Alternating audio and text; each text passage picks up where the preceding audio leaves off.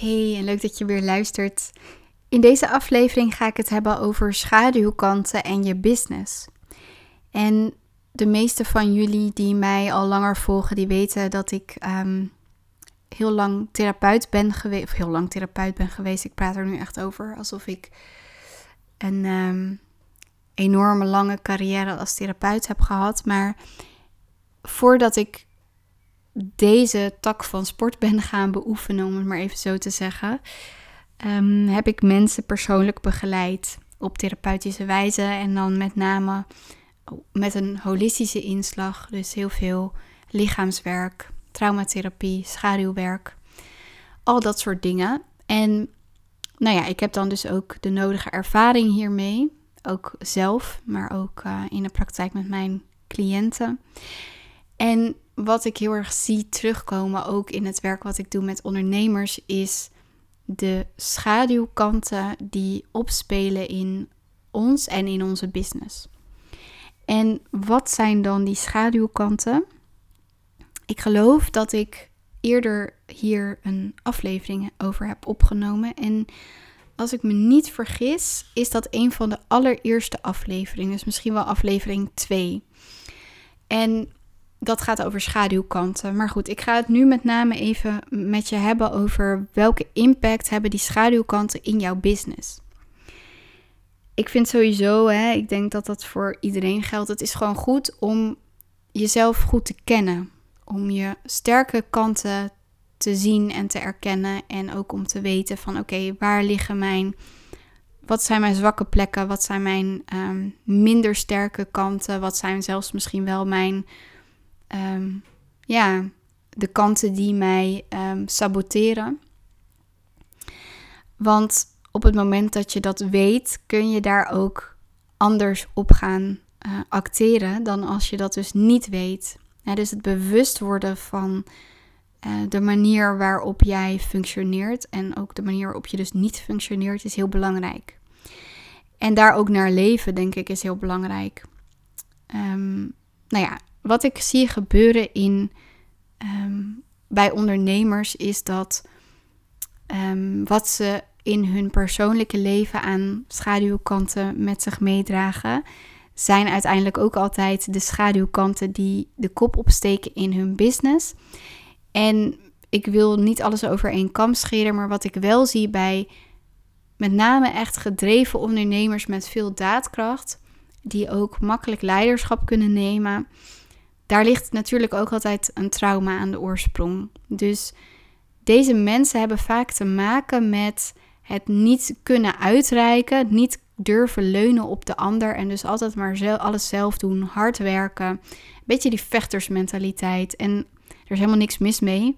Maar wat daar wel aan die andere kant tegenover staat, dus de schaduw daarvan, is dat um, ze alles alleen doen nooit de support voelen. Dus ook heel erg uitgeblust raken. En ja, die, die eenzaamheid, die kan soms zo allesomvattend zijn. Dus het zijn vaak ook mensen die gewoon best wel een, zwaar, een zware weg dan afleggen. Omdat ze niet weten hoe ze om hulp moeten vragen. En ook niet het vertrouwen hebben dat ze dat kunnen doen. Of dat ze echt op iemand kunnen leunen. Dus op het moment dat zij bijvoorbeeld werk gaan uitbesteden. En hun eerste werknemer of een freelancer in dienst nemen, dan vinden ze dat vaak ook heel moeilijk om dingen uit handen te gaan geven. Omdat ze dat niet gewend zijn en omdat ze ook vaak een soort wantrouwen hebben.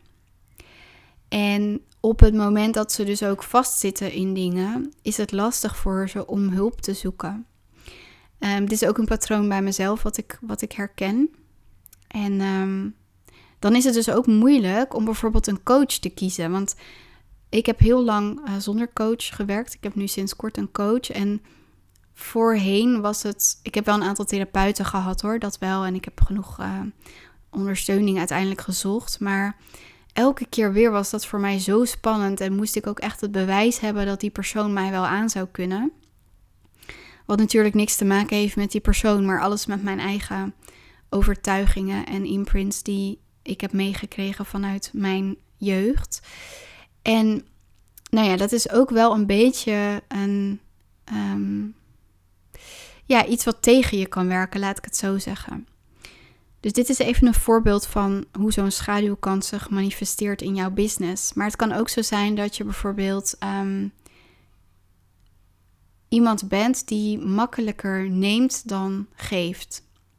Dus je vindt het heel lastig om geld uit te geven aan iets, maar je wil wel zelf veel geld ontvangen. En ehm, uiteindelijk werkt dat niet. Hè? Dus er moet altijd een balans zijn tussen geven en nemen.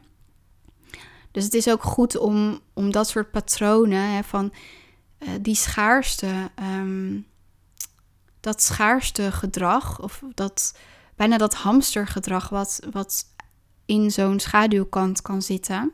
Van er is nooit genoeg voor mij. Dus heel erg dat claimen naar je toe trekken en het jezelf toe-eigenen. En het niet vrij kunnen geven zorgt er ook voor dat de stroom aan geld en eh, sowieso de stroom aan geven en ontvangen in jouw business stagneert. En dat ga je merken. Wat kan ik nog meer voor schaduwkant met je delen? Um, ja, bijvoorbeeld het um, niet toelaten van speelsheid. Dus heel serieus zijn, heel erg gericht zijn op je bewijzen door middel van uh, heel veel kennis uh, op te doen en alle boeken te lezen, alle cursussen te volgen. En het is nooit genoeg. Hè? Dus ook weer dat rupsje nooit genoeg um, gedrag, wat ik net ook benoemde. Maar daarbij zit nog een andere laag, namelijk um, het altijd serieus moeten zijn. En dit zijn ook vaak mensen die dus in hun jeugd in een parentificatie zaten, waarin ze dus heel erg verantwoordelijk waren. En soms is daar ook bijvoorbeeld, hè, met name um, in de relatie met de vader van alles aan de hand. En nu scheer ik het allemaal over één kam, maar ik, ik geef nu even een, een beetje een, een generalistisch voorbeeld over hoe dit zich kan uiten. En deze mensen gaan, als ze volwassen zijn, zichzelf heel erg willen bewijzen. Dus door heel erg slim over te komen, door heel veel kennis op te doen, maar ook door, er, door goed voor de dag te komen en heel erg de focus te leggen op uh, materieel succes. Dus er goed uitzien, mooie auto, um, ja, goed voor de dag komen, misschien wel mooie kleding of mooie meubels. En die vinden het heel moeilijk om ook echt met hun hart te verbinden. Dus de verbinding is vaak oppervlakkig en redelijk rigide. Um, ja, die, die mensen houden een bepaalde afstand. Die zijn ook vaak heel beheerst, zeg maar. Dus die laten zichzelf niet, niet zo snel gaan. En wat daarbij verloren gaat, is echt de verbinding met de ander. Dus het diep kunnen verbinden met de ander, maar ook de speelsheid. Want altijd serieus willen zijn en altijd de beste van de klas willen zijn. Ehm, en alles dus ook heel serieus nemen in het leven, geeft geen ruimte aan speelsheid. Dus de joy en, en de, de speelsheid mist dan ook in je business. En wat er dan dus ook gebeurt, is dat heel veel mensen daar niet meer, uh, die die speelsheid wel belangrijk vinden en daardoor plezier ook beleven in wat ze, wat ze kunnen doen, gaat daarmee verloren. Maar ook voor jezelf. Ik bedoel, het is niet um, prettig, denk ik, om altijd alles heel serieus te nemen. Omdat je daarmee dus ook die speelsheid en die ontdekking en die uh, wat meer, ja, um, onbevangenheid, die energie, die, die laat je niet meer toe. En dan wordt alles ook heel zwaar. En als alles heel zwaar wordt, dat voelt voor, ook voor jouw cliënten zwaar. Dus dit zijn een aantal voorbeelden die ik je wil meegeven over hè, wat gebeurt er. Um, of nou ja, wat gebeurt er? Misschien veel meer, oké, iedereen heeft schaduwkanten. Iedereen heeft een conditionering. Iedereen heeft dingen meegemaakt in zijn of haar leven die ervoor gezorgd hebben dat ze bepaalde dingen, bepaalde stukken van zichzelf hebben afgesplitst. En dus ook bijvoorbeeld het op de voorgrond treden. Als jij geleerd hebt van hou je maar stil en uh, neem niet te veel ruimte in, want anders ben je tot last, dan is het heel moeilijk. En want dan ga je namelijk die kant van jezelf dus onderdrukken om erbij te kunnen blijven horen in je gezin.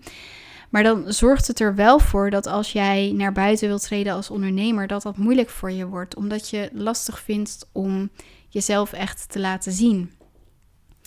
En dat is dus ook dan uiteindelijk een blokkade. dat zorgt er dus ook voor dat je jezelf niet kunt laten zien. Is niet eens dat je het niet wil, maar dat is gewoon een deel van jou wat niet toegelaten wordt. En daar is ook in die zin niks mis mee. Ik zeg ook niet van, oh, je bent verkeerd bezig als dat zo is. Nee, ik wens voor jou dat al die dingen, ook de dingen die onderdrukt zijn in jou, gewoon weer een plek mogen krijgen, ook aan de oppervlakte. Dat het weer in balans mag komen. Dat het niet alleen maar zwart of wit hoeft te zijn. Dat je en serieus kan zijn en veel kennis kan hebben. En ook wat meer lichtheid en speelsheid mag toelaten. Dat je en heel verantwoordelijkheid heel veel verantwoordelijkheid kunt dragen en tegelijkertijd kunt uitreiken en uh, kunt delegeren. Dus dat zijn allemaal thema's die ik heel vaak zie terugkomen. En dat zijn ook dingen die in de trajecten die ik doe met mijn cliënten onder de aandacht gebracht gaan worden en waar we mee gaan werken. Want dat zijn ook de thema's die ervoor zorgen dat je tegen dingen aan gaat lopen ik hoop dat dit waardevol voor je is. Ik hoop ook dat dit je wat inzicht geeft in hoe jouw conditionering en jouw schaduwkanten en je afgesplitste delen. Misschien is het goed om nog even kort terug te komen op afgesplitste delen. Um, om het even uit te leggen. Als jij als kind geleerd hebt van ik moet mijn mond houden, ik moet me stil houden, ik moet niet te veel op de voorgrond treden, ik moet um, hard mijn best doen op school, ik moet serieus zijn dan ga je daaraan aanpassen. Dus dan ga je het gedrag vertonen wat wenselijk is. Dat is niet altijd zo, maar in heel veel gevallen is dat wel zo. En ga je daarmee een ander deel van jezelf niet meer toelaten. dus die grote mond die je misschien wel had, of ehm, de clown die je altijd uithing, of weet je, de, de, de persoon die ruimte innam, al die facetten van jezelf, die ga je onderdrukken. En die delen die gaan zich dan uiteindelijk afsplitsen. Dus die zijn niet meer beschikbaar voor je. En die manifesteren zich uiteindelijk als.